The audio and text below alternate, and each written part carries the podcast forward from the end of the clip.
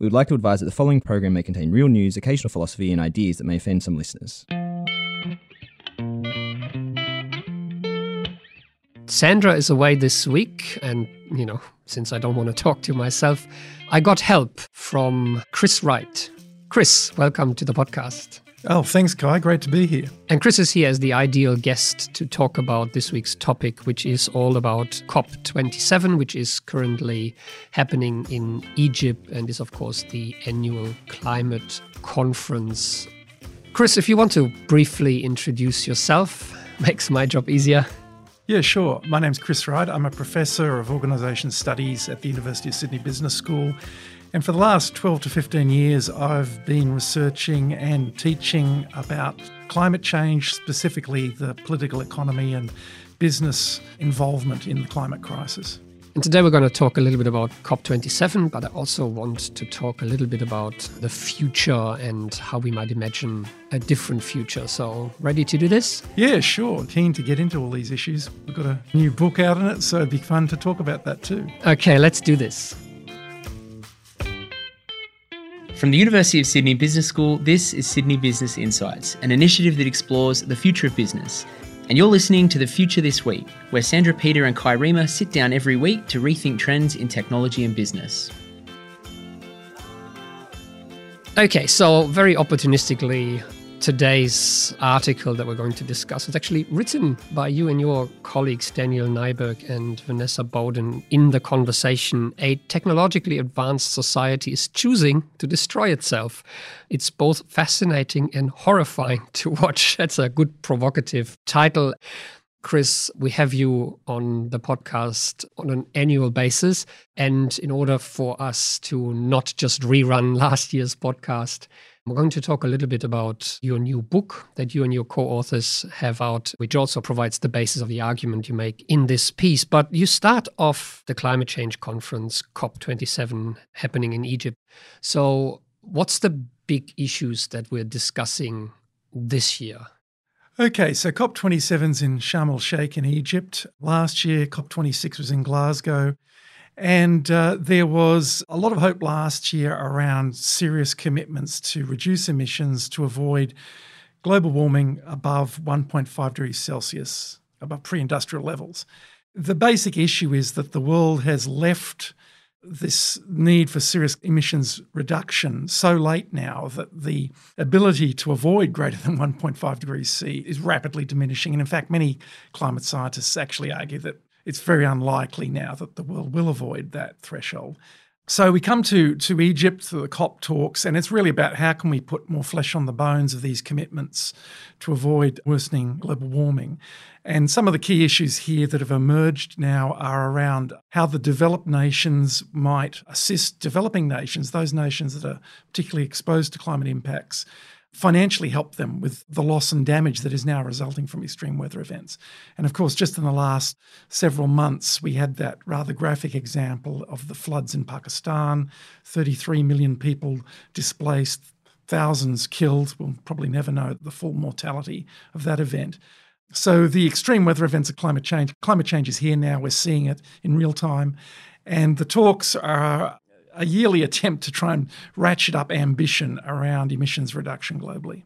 Yeah, and I think we don't have to dwell on the fact that this is happening. We can see it all around us, and no better place than Australia, where we go from long droughts, catastrophic bushfires, to sometimes equally catastrophic widespread flooding.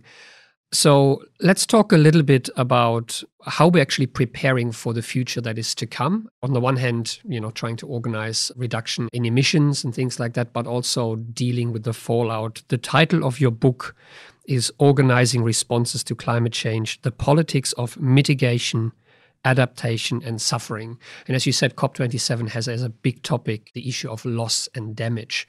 So what do we mean by mitigation? Adaptation. I mean, suffering almost speaks for itself, but maybe the difference between mitigation and adaptation, if you could talk about that a little bit. It was a deliberate decision on the part of Daniel and Vanessa and myself in writing the book that we'd structured around these three key parts. And the mitigation piece is very well known. I mean, that's where the bulk of international climate negotiations have been focused. And it's pretty simple. It's basically focused on how can we reduce carbon emissions. If you look at the history of industrialization in the world over the last two centuries, you can see carbon emissions, greenhouse gas emissions, CO2 and methane ratcheting up over the years. And so mitigation is really about attempts to uh, reduce those emissions. And that can occur through decarbonisation primarily, so shifting energy production away from coal and gas fired electricity generation, changing transport away from combusting oil towards possibly hydrogen or renewables, electric vehicles. So, energy production, transport, shifts in agriculture, a lot of methane produced in agriculture and food production. And then lastly, the fourth big bucket of emissions is really around industrial processes and manufacturing. And again, that comes back to decarbonisation and possibly the use of hydrogen as an energy source. So the mitigation piece is the bulk of where a lot of the climate conversation happens. However, as we were saying earlier, climate change is here now. We're seeing those extreme weather events, the Black Summer bushfires in Australia, the floods. So, how do we adapt to the climate impacts we're already currently seeing? And that's a huge piece because that basically requires us to make some pretty tough decisions about where people live and how do we deal with record breaking heat waves where possibly large parts of the world will be uninhabitable?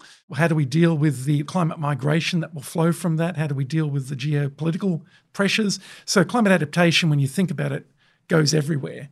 And we have to reinvent not only how we do energy and production, but reinvent the way in which we live and decisions, mostly by local governments, about planning for the future the way we design cities, for yes. example, right? I mean, on the one hand, cities have often been pointed out as a solution towards climate change because higher density living can be organized more effectively in terms of, you know, logistics and food production, energy, and can be more efficient. But on the other hand, in Australia, cities are sprawling. We're not actually building upwards, we're building sideways, and we're having these vast suburbs out where, you know, we transform bushland into single dwelling living. How do we deal with this adaptation piece in a place like Sydney, for example, where you know we have on the one hand lots of waterfront property that might be threatened by rising sea levels, and we have this urban sprawl. We've got a lot of reliance on cars. What would be your vision for what a place like Sydney would have to do? Yeah, so the whole issue around urban development and cities is a huge problem, and there isn't really a coherent conversation happening at the moment. It's basically being left to local governments and councils to deal with the impacts, often post hoc, of a flood event or a heatwave or a bushfire. This really requires top of government sort of attention. It requires federal, state, and local intervention around planning and not basically throwing your hands up and, and letting property developers make decisions about new potential short term profitable sort of areas for development. So it requires a whole of government sort of approach that considers the risks and then works back from the risks. And that's going to be very tough because it's going to be decisions about we can't let people live on floodplains in the west of Sydney, for instance. We can't simply raise the height of the Warragamba Dam and then open up the floodplain to more housing development because that's just setting us up for failure in the future. So there's a lot of short termism that goes on currently. And so to deal with adaptation seriously, it requires long term planning, government decision making that is separate from the interests of vested interests like property developers and corporations who basically think in short term horizons. And it's going to require a lot of community engagement, which we don't currently have in our politics. So it really needs both top down and bottom up interventions, sort of deliberative democracy decision making about the future. And that's not a conversation we're really having. We spend some time in the book in the adaptation chapters looking at the work of the 100 Resilient Cities project that's being developed globally. But the problem there is that, again, governments and corporate interests tend to have a sort of a blind to the magnitude of the threat. And if you look at, for instance, sea level rise projections, there's a mass of large global cities that are right up on the coast Sydney, London, Shanghai, New York, Calcutta, etc. You can go down the list, and the projections of sea level rise this century are pretty scary. And that's possibly going to have to be looking at decisions around retreat, which is, of course, politically unpalatable. So, what I hear you say is that what we would really need is a more holistic approach to this, probably changes to zoning laws and planning regulation and things like that. And maybe this will be driven by insurance companies or financial incentives to build in different places. None of that is easily achievable in the short term. As you said, short termism points you know to other solutions. So how is adaptation actually happening? What are we doing in this space? Well, basically, we're not doing a whole lot. There's a lot of talk about adaptation. One of the IPCC annual reports, the five year assessment reports, comes out, is focused on adaptation. And the key point they make is that it's being done very badly. It's being done in a very short term fashion, often after events have happened, not in anticipation of climate impacts. And it also opens it up to opportunities for new business in different industries. So there's sections in our book where we talk about, for instance, what's happening in the Arctic as the Arctic ice melts. Basically, it's opening up opportunities for business expansion and minerals extraction now that they can get past the melted ice. New business opportunities for fishing fleets as they chase the fish stocks further north as the oceans warm. So it's a sort of an extractivism mindset. And rather ironically, as the companies that have melted the ice are actually pushing further into the melted water to extract more fossil fuels in some cases. In the case of Russia, for instance, there's a quite well documented quote some years ago now where a senior Russian politician was making the point where climate change isn't a problem for us. That's going to open up business opportunities for us, agriculture and frozen Siberia, these sorts of things. So there is this rather apocalyptic sort of vision of adaptation of the wrong kind, actually doubling down on fossil fuel extraction and other forms of destruction of the natural environment as the planet warms. And that is entirely likely as a form of negative adaptation in the future. That's all quite depressing, of course, but your book makes really good points for how to move forward, right? So you're not just dwelling in an assessment of, of the situation, of the problems. You do that, and we have to, but also in trying to chart certain ways forward. One of the things that you point to is what you know you call the three Ds: the decarbonization of the economy, thinking about degrowth as a new mindset, and a renewed sense of democracy. So maybe we talk about that and how you see those work together, right? Because they don't work in isolation. So, this is always the very tough part of a book to write on climate change. And I get this in my teaching as well, you know, because students and the general public say, well, we sort of get how urgent the problem is. What's the solution? What are we doing about it? Yeah, right? yeah. And the answer is there's no silver bullet solution to this. Technologically, there are responses we can make to radically reduce emissions and change our economy, and that's the decarbonisation path in terms of a, a sort of industrial scale shift towards renewable energy. And that requires basically strong government leadership. The degrowth part is a difficult one to conceive because it's so counterintuitive to the dominant sort of logic of compound economic growth. How could you question that? You must be uh, crazy. That's sort of assumed. But there is this growing literature and research around the idea of degrowth. And it's it's not sort of a blanket degrowth of economies necessarily. It's targeted degrowth of particular sectors of the economy, which have largely defined where we are over the last two centuries, so fossil fuel energy, for instance, but also regrowth of new sectors of the economy that we need for a more sustainable life. And then underpinning that, of course, our current politics has largely been corrupted by corporate interests and large um, state enterprises. And we need to sort of reimagine what democracy might mean in terms of the participation of citizens and all of the decisions that affect their lives, where we get our energy, how we get our food, transport, urban development, all these sort of things. There's great potential for a much more sort of deliberative form of democracy at that grassroots level. So is it fair to say that you see the renewed sense of a more, you know, participatory democracy, which is almost like an oxymoron, right? Because democracy should be. yeah. right. But we largely have democratic systems where participation of citizens is relegated to, you know, making a tick every three to four years. So a more democratic process and the degrowth conversation are the stepping stones towards the foundation on which then decarbonization would happen. So I want to concentrate on those two because I think decarbonization, everyone understands this, but we need to think this in a much more, not necessarily radical, but comprehensive way. And so this idea of degrowth is very hard to argue for because growth is such a fundamental thing in our economy and even in daily life, right? Children growing up, that's a good thing. Growth seems to be mostly a universally good thing when we talk about the economy.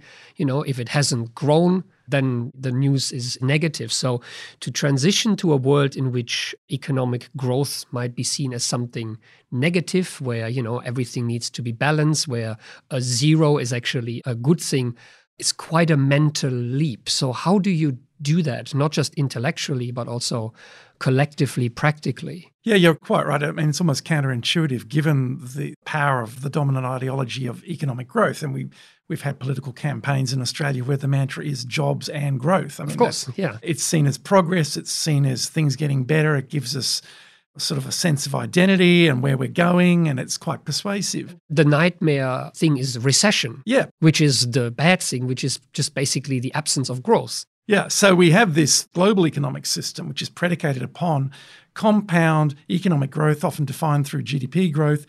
Each year ad infinitum will continue forever. The problem, as we're seeing, is we've hit up against the planetary boundaries. And that old quote from Kenneth Boulding in the 70s, you know, the only people who believe infinite growth on a finite planet are madmen and economists. I mean, that's sort of where we're at now because uh, those planetary boundaries are biting back. Which is, of course, unfair because it's so ingrained in everyday thinking that, you know, everyone kind of believes Everyone's this. a madman yeah, exactly. exactly. economist. yeah, possibly, yeah. So, yeah, it's a huge challenge to confront that. But I think there is a way to frame this in a much more appealing fashion, and that is around this sort of idea of painting a picture of what the future of society might look like, which is green, participatory, where there's greater equality. And that's really a, a sort of a process of painting that picture. And to some extent, in the US, I'm thinking of the example of Alexandria Ocasio Cortez and a Green New Deal sort of vision. And they were creating this sort of animated vision, I think it was, of, of what that would look like high speed renewable rail to deal with transport, communities with greater participation, greater quality, those sorts of things. So it is possible to paint that picture. The problem, I think, in terms of how that can be achieved or what's standing in the way is the prevailing politics is captured by vested interests that don't want to see that happen. And so it's a bit of an unequal battle. If you look at the PR and marketing spend of the fossil fuel sector, and I was at a presentation last week at University of Newcastle where this was put forward and they'd studied the American data on um, industry association and corporate PR spending. And it's orders of magnitude, like I think it was around 20 times the spend that renewable energy sector has. So that's shaping a public opinion. It's always going to be tough. I just read uh, that at COP26, the lobbyists from the fossil fuel industry were the largest contingent, larger than any of the countries involved, which again points to that picture. And so we're not only up against having to collectively wrap our heads around what a non growth, a degrowth economy would look like, we also have vested interest that paint narratives that detract from that, that actively argue against that picture. And they have all kinds of scare narratives of course of you know loss of quality of life and you know increase in poverty when in fact imaginaries should argue the opposite a decrease in inequality, uh, which of course might come at the expense of those vested interests that uh, paint those pictures in the first place. We've seen those scare campaigns in Australia and the US. Uh, former Prime Minister Tony Abbott, when he was railing against the carbon price, was talking about Whyalla would be wiped out, the $100 Sunday roast, all of these sort of scare narratives in the US. Of course, Trump, and we've just seen this in the midterm elections in the US the Trump politicians really denying climate change, seeing it as a hoax, but also raising the the argument that what climate progressives are suggesting is a threat to your identity. They're going to take your cars, they're going to take your guns, all this sort of stuff. So it's all about casting the positive environmental message as, as a threat to identity and a threat to your interests. And you call this hegemony, right? That this is not only the prevailing way of thinking, but also the dominant order that is often cast as you know, a law-like state of affairs that, you know, has to persist because without this capitalist growth market order, things just wouldn't work at all. Yeah, and a big part of the book, I guess, is describing how that hegemony is created and maintained because it doesn't just fall out of the sky, it's a product of conscious action. And ideally, I mean, this goes back to the work of Antonio Gramsci in the 20s when he was really writing about this idea of cultural hegemony. How was it that the ruling class were able to maintain their power, how was it that workers and others didn't rise up in revolution? And he argued, well, essentially, the ruling class is able to create this ideology that leads to the consent of those in subservient positions in society. And they do that by building alliances with associated institutions, the church, the media, and of course, in the current parlance, the role of corporations and the fossil fuel sector being key in that, building connections with industry associations, think tanks, conservative politicians. And so that process of continual creation and maintenance in the face of rising critique. And the critique is very evident around climate with groups like Extinction Rebellion and Fridays for Future and Just Stop Oil. This rising grassroots awareness that something has to be done about climate change. And the pushback has been very severe. And so Gramsci, as you mentioned, who describes this idea of hegemony, he describes three different ways forward for, you know, how a society that finds itself in a crisis of hegemony where, you know, there's cracks appearing might then decide to go forward. And you describe these in the last chapter of your book. And I want to talk a little bit about those because they chart possible futures for us, of which one of them is the desirable path forward. So we're going to talk about that last. But the first two are two that we already see at work, right? Mm. One's he calls transformismo, which is kind of a term of art, I guess. And the other one is Caesarism. So maybe talk about those two first. Yeah, well, the first category that Gramsci identified in this broader sort of phase of what he called an interregnum, where there's the cracks and the hegemony starting to show, as you pointed out, Transformismo is basically this sort of idea of attempts at, at, some limited compromise, incremental sort of change. And that's sort of what we're seeing in the COP talks and a lot of the sort of national conversations about climate change. Now, not so much a denial of climate change, but an acceptance that it's happening. Yes, it's it's happening, but we can deal with it through existing mechanisms, through market mechanisms, through pricing carbon. We can deal with it in even oil companies like BP and Shell committing to net zero emissions by 2050, which is a very heroic sort of uh, claim. And it's really smoke and mirrors. Carbon offsets. And, carbon you know, offsets, some... yeah, carbon capture and storage, future technologies we don't have that will magically take the carbon out of the air and sequester it, these sorts of things. So it's an argument we don't have to throw the economic and political system out. We can work within the system and incrementally change things. And that's really a very dominant narrative in mainstream climate politics. But isn't it true that we have made some progress? You know, if I look around the streets of Sydney, there's more Tesla cars out there.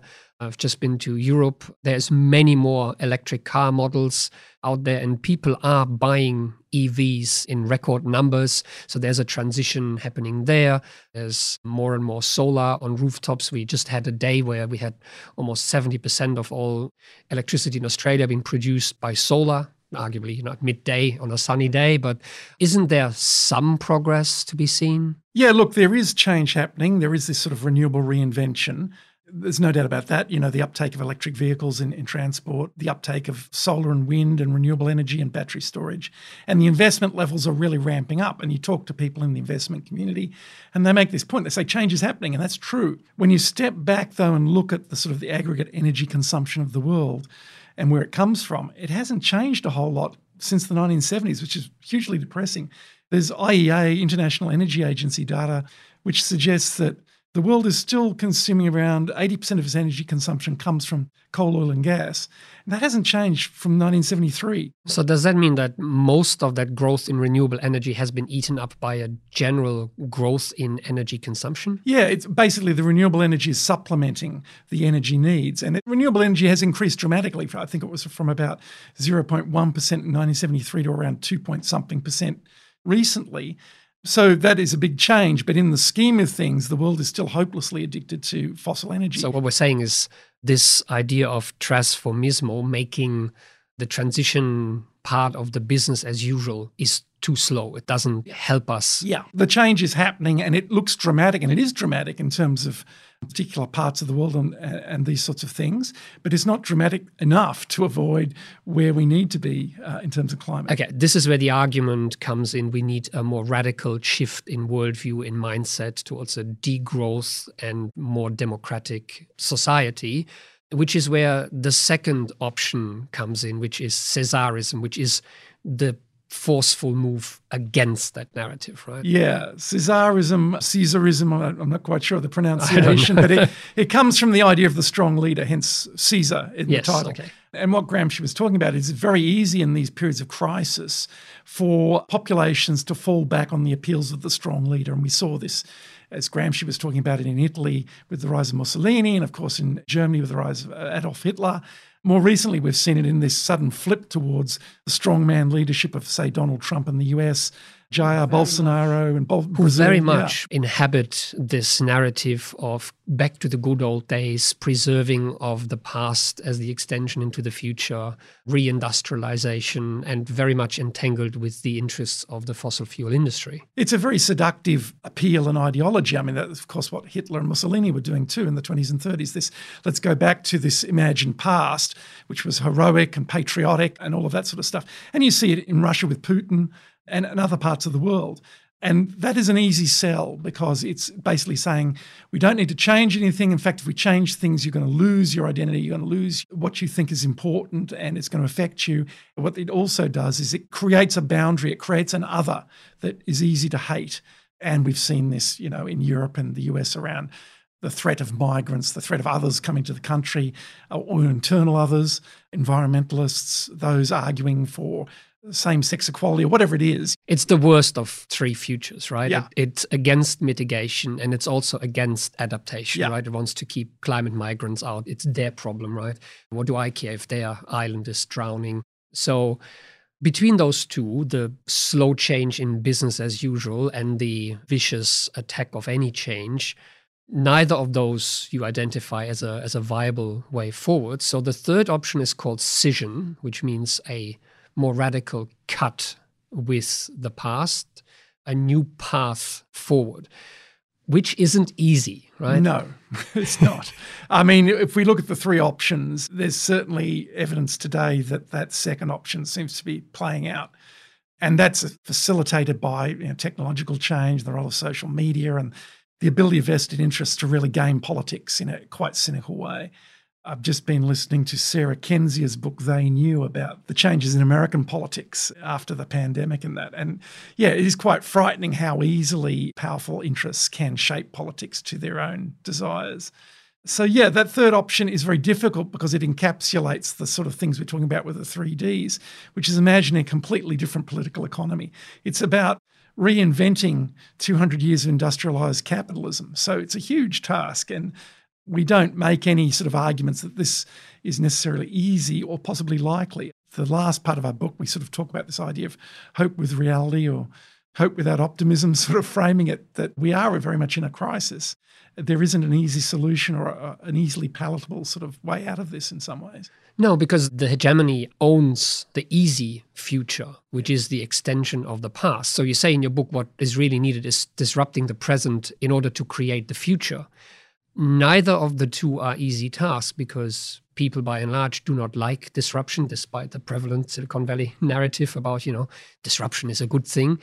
But more importantly, the more difficult task is to articulate a positive future, a future in which people can see themselves when I look at the narratives out there, it's sort of almost a competition of two negative narratives. One group argues that if we change our ways, things will be terrible.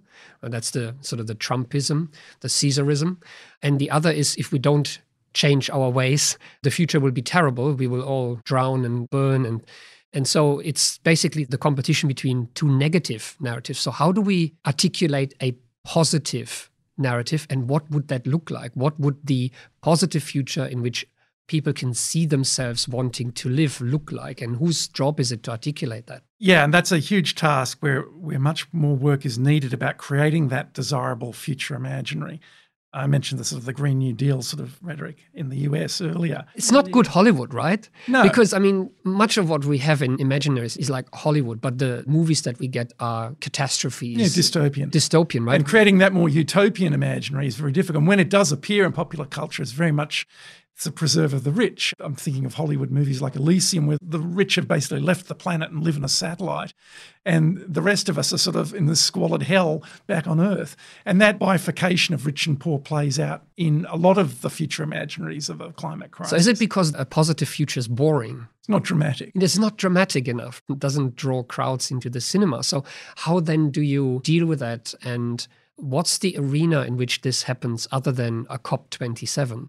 Yeah, uh, there's some interesting popular culture references. I read Kim Stanley Robinson's book, Ministry for the Future, which came out a year or two ago.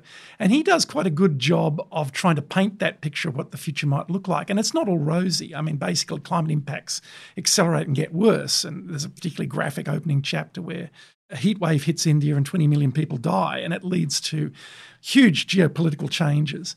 But he does also imagine future technologies where emissions are dramatically reduced, the aviation industry shifts to airships. There's all sorts of imaginings of a more sustainable future, which is not perfect, but it's better than what will happen if we continue on the current path. I think this is an area I touch on this a little bit in the chapter in the book. We talk about popular culture imaginings of, of the future and the role of film and literature and poetry and, and these sorts of things, art, to not only highlight the horror, but also highlight a possible more desirable future. It's certainly a role for our politicians, and they're sadly lacking here. I think they're poll driven and scared about engaging with climate generally and either admitting how bad things are getting, but also using that as a leverage point to an alternative. So, yeah, we do need that storytelling of the desirable future. So, does the storytelling have to become more holistic? You do this in your book by saying democracy, inclusion, degrowth as a path to more equality in society as well. They're all part of the same narrative. So, does it have to be a narrative that isn't just about the climate, that doesn't isolate the environment as this thing apart from us as you know the problem to be fixed? Is it more about thinking all these positive social changes as the basis for creating something that is also better for the environment. Yeah, I think you've really hit the nail on the head there because the key dynamic in the climate crisis is this separation of humanity from the natural environment. We see them as separate. And this is something that Indigenous thinking, I think, really nails that we are critically embedded within the natural environment. To talk about social sustainability, to talk about humanity, you have to recognize that we are fundamentally dependent on a habitable climate. And without that, we die fairly quickly. So, this sort of painting the vision of humanity embedded within environment, I think, is key. And I'm not quite sure how we do that, but it's something that we really need to do is to break down that separation. Because at the moment, we're still in that sort of enlightenment thinking that we can just bend nature to our will. We can cut down forests, we can make the world habitable for us. We can have the Anthropocene we want with technology, and that's completely the wrong idea.